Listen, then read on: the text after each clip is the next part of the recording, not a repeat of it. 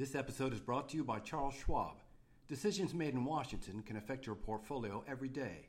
Washington Wise from Charles Schwab is an original podcast that unpacks the stories making news there. Listen at schwab.com slash washingtonwise.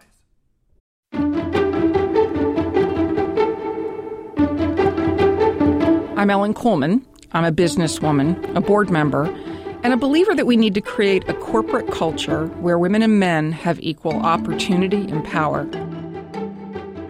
We started the Paradigm for Parity Coalition because our daughters faced the same challenges we faced early in our careers. Now we're working with companies to create gender parity in the C suite because it's time to level that playing field for women in the workplace. This is Secrets of Wealthy Women from the Wall Street Journal, helping women empower themselves financially. Now, Veronica Dagher. As the former chair and chief executive officer of DuPont in Wilmington and a former director of GM, Ellen Kullman has been named on Forbes' most powerful women list. She explains how, through good instincts and perseverance, she made it to the top of the business ladder. So, Ellen, you said one of your toughest jobs as a young girl was watering plants. How so? Well, it was boring. So you had to go out there, and I would do a quick sprinkle. And my father or mother would come out and say, That's not how you water plants. It takes time, it takes patience. And that was not, patience is not one of my fortes. So I had to learn that in order for the plants to grow and really thrive, you really had to take the time and have the patience to take care of the job of watering them. And so, how does that translate to a life lesson, would you say? You know, I think it's about um, that we expect things just because we say them to be easy to do. And, and, and when you're a leader, you have to bring people with you. You know, I, I, I learned early on that when I said something the 13th time, people started to believe me and I can't get bored and wander away to a different message. So I really think it is about that persistence and that continuity and that care really do pay off. Can you talk about the value of repetition? So repetition is an opportunity to reinforce. And you know, and it's it's interesting because I think one of the most important jobs of a leader is to bring people with them and it's having a consistent message, but it's doing it in a way that they can hear you, that they can understand you. And so you not only do you need to repeat the same message, but you have to understand what they're hearing. And if the way you're communicating isn't effective, you need to change it up and make it something that they can relate to. So repetition isn't necessarily repeating the same thing over and over. It's taking the same message and crafting it in a way and consistently and over time that people then understand and hopefully embrace it. How do you figure out whether or not they're getting it? You know, there's a lot of different ways to do it, but the easiest way is to listen. Is to listen to what questions they're asking, is to ask them what it means for them, eh, what are their concerns. You know, is this something that makes them that they're worried about or excites them? And I think that um, listening a lot more than talking is the best way to get that done. You studied and worked in mostly male dominated fields. How did you find your voice? You know, I think I found my voice early because I was a tomboy. Um, I was very used to working with men um, in engineering school. I was one of very few number of women. And, you know, these guys were my pals. They were my buddies. We worked together. We studied together. I felt comfortable in that environment. And I think that played over into the work environment where as an engineer and in working for companies like Westinghouse, GE, and DuPont, I, I found in the early days I was one of a very few number of women in my position. And it was comfortable for me. What I didn't realize is I had to make it comfortable for them. How'd you do that? you know, it's just by engaging them and talking to them. I, uh, you know, uh, watching sports on the weekends, reading the sports page. I mean, you know, it sounds, I mean, I do like sports and um, maybe not all of them, but you, you have to be part of the conversation. And back in the 80s, that was probably the easiest way to get to it. You said you never worried about being popular. How come? Because I never was popular. So you don't have to worry about it if you're not there. Um, be, I think it's because at the end of the day, especially in the business environment, I really felt that it was the company. Um, you, you had to satisfy the customer, in a way that the company succeeded, and you needed to have the right people to do that. And sometimes that made you know, you had to make very hard decisions. And it wasn't the easy way, or maybe not the popular way, but it was going to affect a different outcome. And at the end of the day, what any company was paying me for was to deliver the results in a way that was consistent with our values, in a way that moved the company forward. What's your advice for women who have been told they seem too tough? well, get used to it because I was told that most of my career. And, you know, having a reputation for being tough isn't a bad thing because people then presume you have high standards and are, and especially if they understand your motives are to drive the company in the best direction.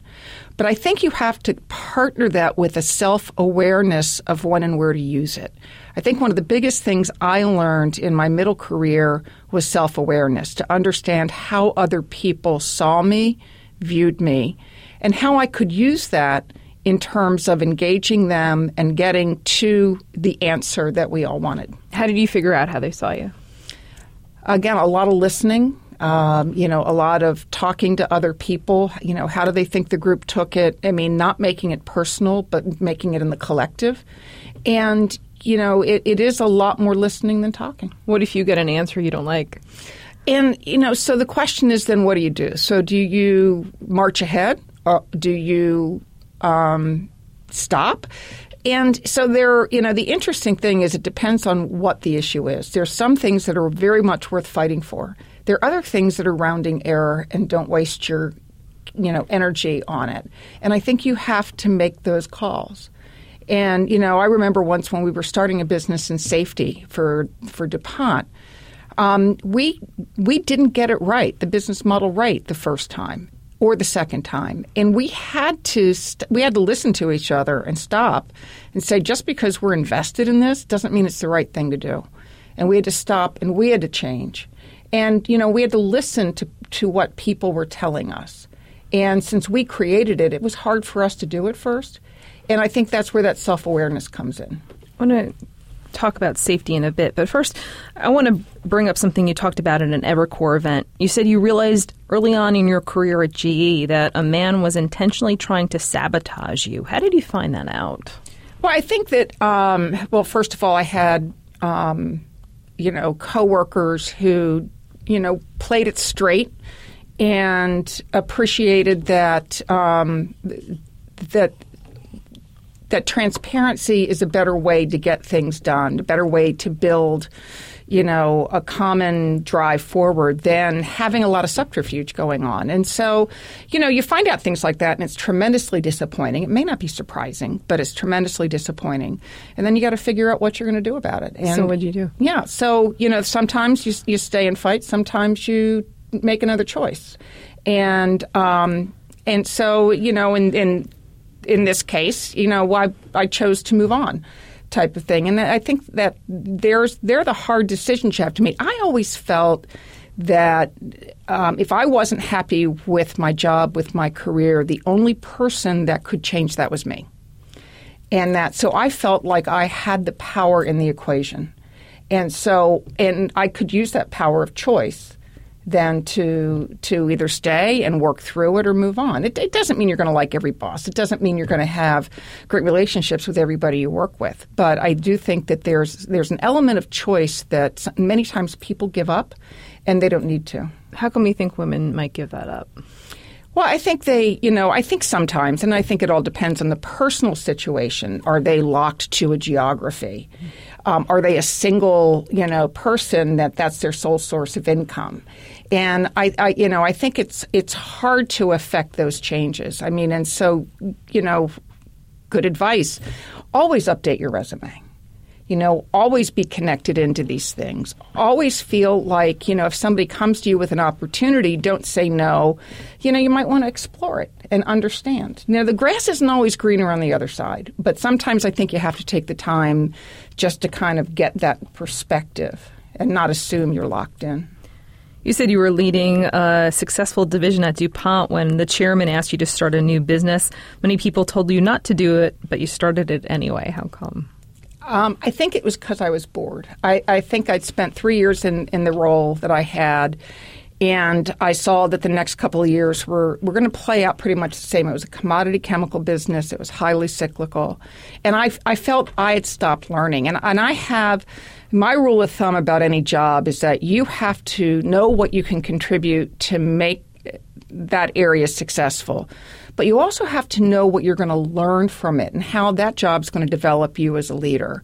And I really felt in, in that present position I was in that I had stopped learning. And so this was a risky proposition. It was starting a business from scratch. And, um, but you know, he was a hard man to say no to. He was, you know, uh, he was passionate about the area safety and really felt the company deserved to do something there, and felt that I was the person to do it. What do you say to women who want to take a risk but people are warning them against it? I think they got to. I have a no regrets policy. So at the end of the day, I want to be able to tell myself that whatever decision I made, to take it or to not take it, I'm not going to lament that decision six months down the road. I'm going to put that in the rearview mirror and drive on. And so I think they have to make uh, the decision with whatever information they have and can glean. And then they have to, and if it's not the right decision, they can change it. But they have to drive on and also learn from it. I think that every misstep I've ever made in my career or failure I've had, uh, the one thing, the most important thing I did was some reflection on how I can use that to become a better leader, to learn from it, to not have that same kind of challenge in the future.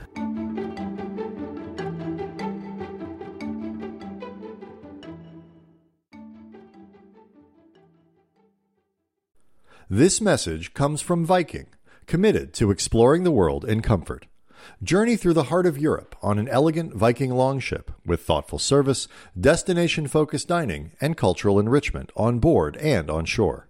And every Viking voyage is all inclusive with no children and no casinos. Discover more at Viking.com. Drive time, gym time, anytime. Podcasts from the Wall Street Journal. Check out all our shows at WSJ.com slash podcasts. That's WSJ.com slash podcasts.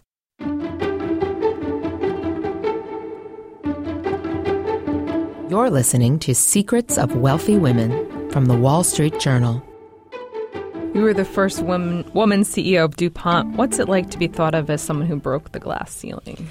Well, it was humbling. I, you know, I remember having a conversation with my husband um, the night before I was named, and I said, "How do I answer the question of why they chose me?"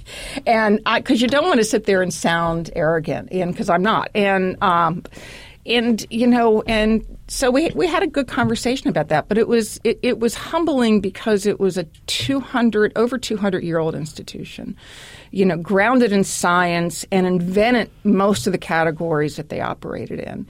And, you know, you just want to make sure that you're moving it forward and creating it for this new century. And, you know, not not assuming that what existed was what should be. And so there's a it's it's a, a huge a huge challenge.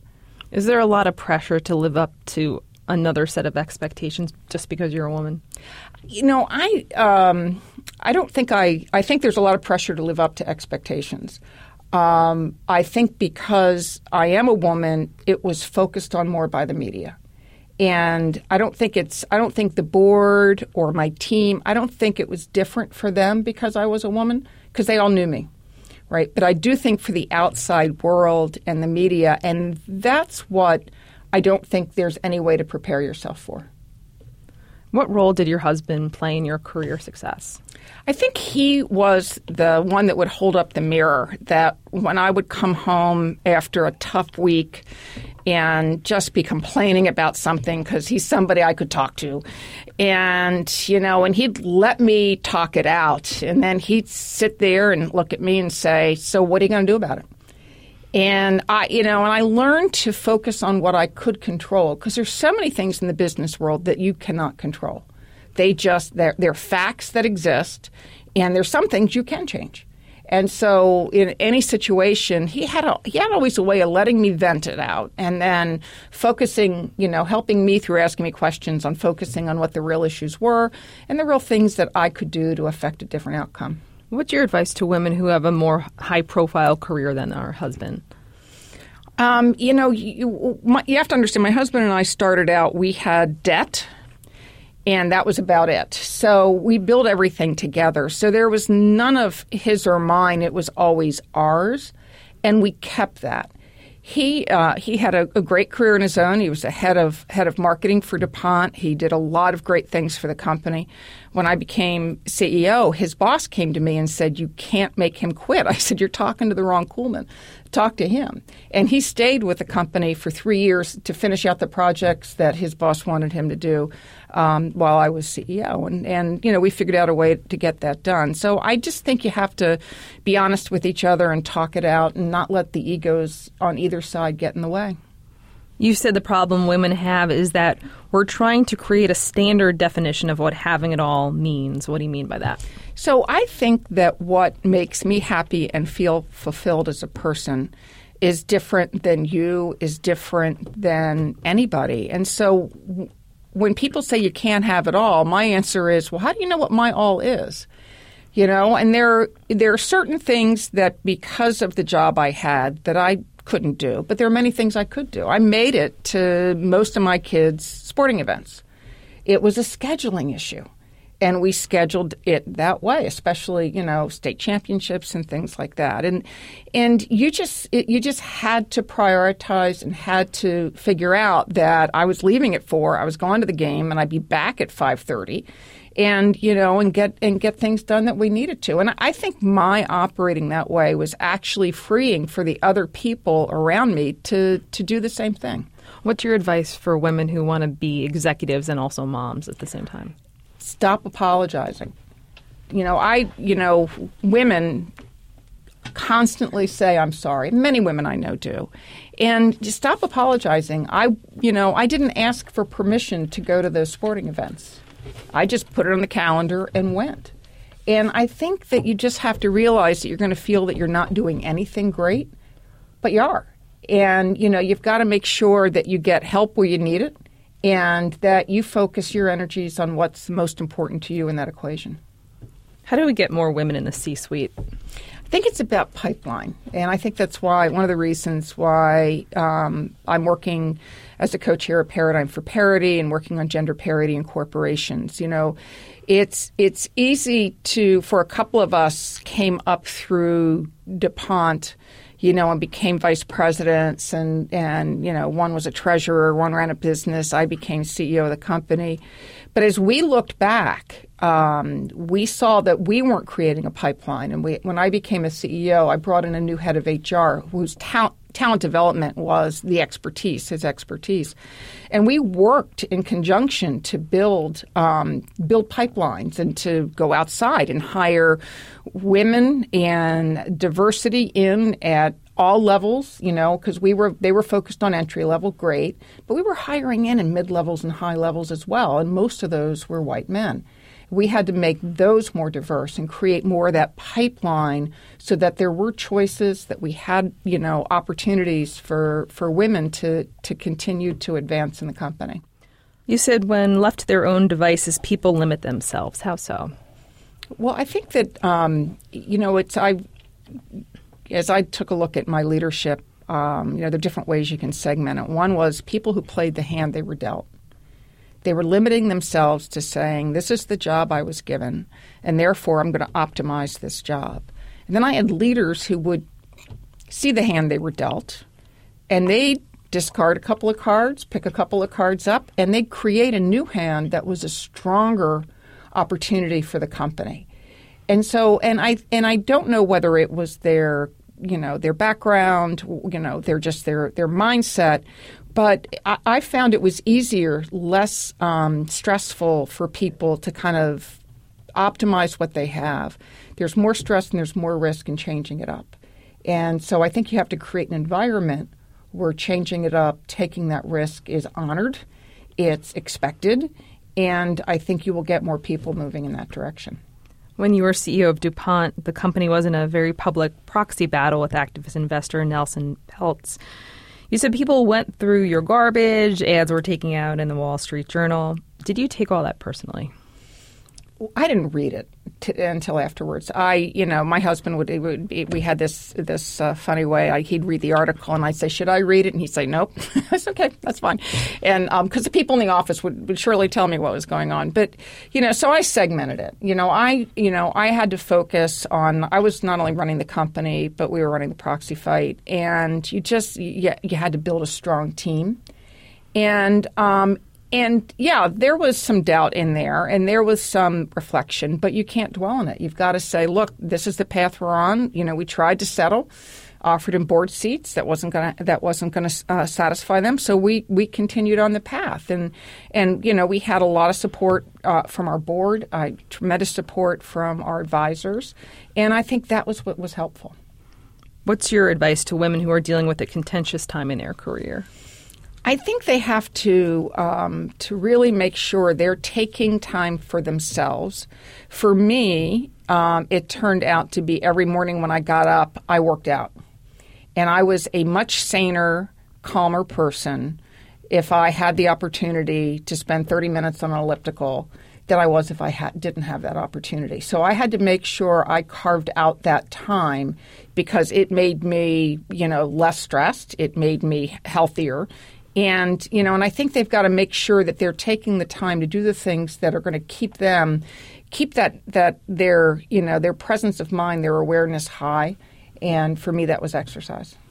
You won the battle with Peltz, but a few months later you stepped down as CEO.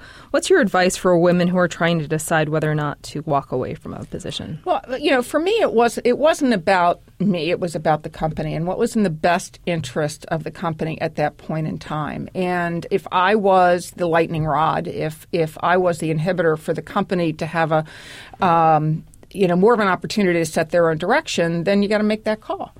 And I think that they have to make sure they're talking to their advisors. I think they have to reflect on that and, you know, make the decision that's in the best interest of, of their firm. Have you seen Pelt since that? I have not run into him. What no. would you say if you did?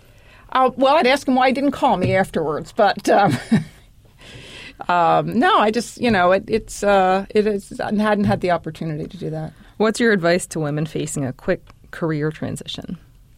You know, I think it is first of all it's very uh, disconcerting because you wake up one day and all of a sudden you don't have anything to do. And uh, and I got a lot of advice from a lot of people who reached out to me, and the common advice they gave me was don't take anything on for six months, and it's the right piece of advice. It is really hard to do because the first couple of months Okay, that's easy. You can enjoy, you can take a vacation, spend time with the kids. Then the kids get worried you're going to put all their attention on them and they want you to get busy. And then, you know, the phone's ringing a lot in those first couple of months and you're saying, no, no, no. Then the phone stops ringing because you told them, don't call me until, you know, six months are out. Then you start worrying you know, maybe I'm not relevant anymore. Maybe I, you know, what, you know, so what should I be doing? But then all of a sudden the phone starts ringing again. And you've had time to reflect on do you want another full time position? Do you want a portfolio? And, you know, and what I found out for me was that, you know, I didn't have any flexibility for 35 years in my life. And that flexibility was really a lot of fun to put together different things that I was passionate about, um, to have the time to spend with my family and friends, and at the same time do things about giving back. So I chose to put together a portfolio. You're a big promoter of science and math. You're also given a prestigious award from Catholic Char- Charities. What do you say to folks who say science and religion don't mix? Oh, I think they mix amazingly well. I mean, certainly there's there's I'm I'm a I'm a person of faith. I'm a, a believer that you know uh, not everything in this world is explainable, and I think you have to have. Uh, at least I need something beyond that in order to to you know kind of that's that's what's right for me, and people make their own choice about that. Um, but I don't think that precludes science. I, I, think that science has made amazing strides on protecting people. On, um, I mean, just look in, in, medicine and look at what happened with bio. It, was happening with biotechnology in, in the medical area, and I think there's a lot of good in science. I think there can be bad in science, but I think there's a lot of good in science that can really help create a stronger world, um, you know, and a stronger future for mankind. How has your wealth enabled you to give back?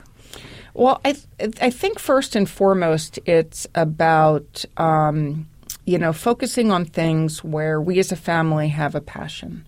Um, my husband's Native American. Our children are Native American, and they became they volunteered in their high school years. Uh, uh, the program called Native Vision, which is uh, part of the Johns Hopkins School of Public Health. And they really learned a lot about what kids on reservations face and the, the absolute challenges. I mean, it just was a big wake up call for them.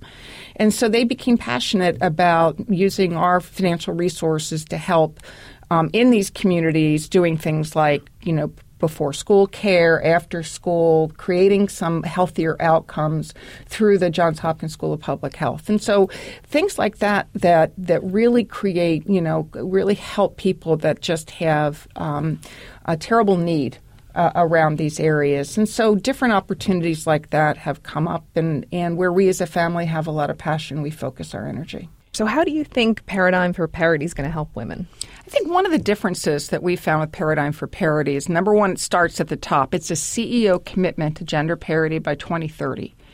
And it's through using a five point action plan. Number one, reduce or eliminate unconscious bias. We are all biased. And so understanding our biases helps us and helps us in our in our work groups to work together better, to look at how we're building the organization better. Number two is know your numbers. And that's just not how many women are in the organization. How many are you hiring? How many are attriting? How many are you promoting? Therefore, if you're if you want parity but you're only hiring 30% women, you're not going to get there. So you have to know your all your numbers. Third is you've got to set an intermediate goal. So some companies have chosen to get 30% of women in senior leadership positions by 2020 that are in our groups. We have close to 80 members now. Um, number four is it's about performance. It's not about face time. So think about taking those breaks that we were talking about earlier. You know, if a woman is on a maternity leave for six months, she comes back, she's working six months, you've got to rate that six months that she was there in her performance. Not, oh, she was gone for a year, she did a great job for a year, so she's average. You have to really take that out of the equation and focus on performance. And lastly, it's about sponsorship. Men have natural sponsors in the room, women don't and companies need to create sponsorship for women so they have equal opportunity when it comes to promotion. Time now for your secrets. I'm Ellen Kullman. My money secret is to always have a midterm goal. You have to have a long term goal and you have a short term goal, but where do you want to be in five years? And I think not only from a career standpoint, but from a financial standpoint, you should always have that midterm goal because you really want to see the trajectory you're tracking to. This episode was produced by Tanya Bustos with special help from J.R. Whalen. John Wardock is the executive producer of WSJ Podcasts. I'm Veronica Dagher. Thanks for listening. What's your secret? Let us know. Write podcasts at dowjones.com or on Twitter, use hashtag secrets of wealthy women.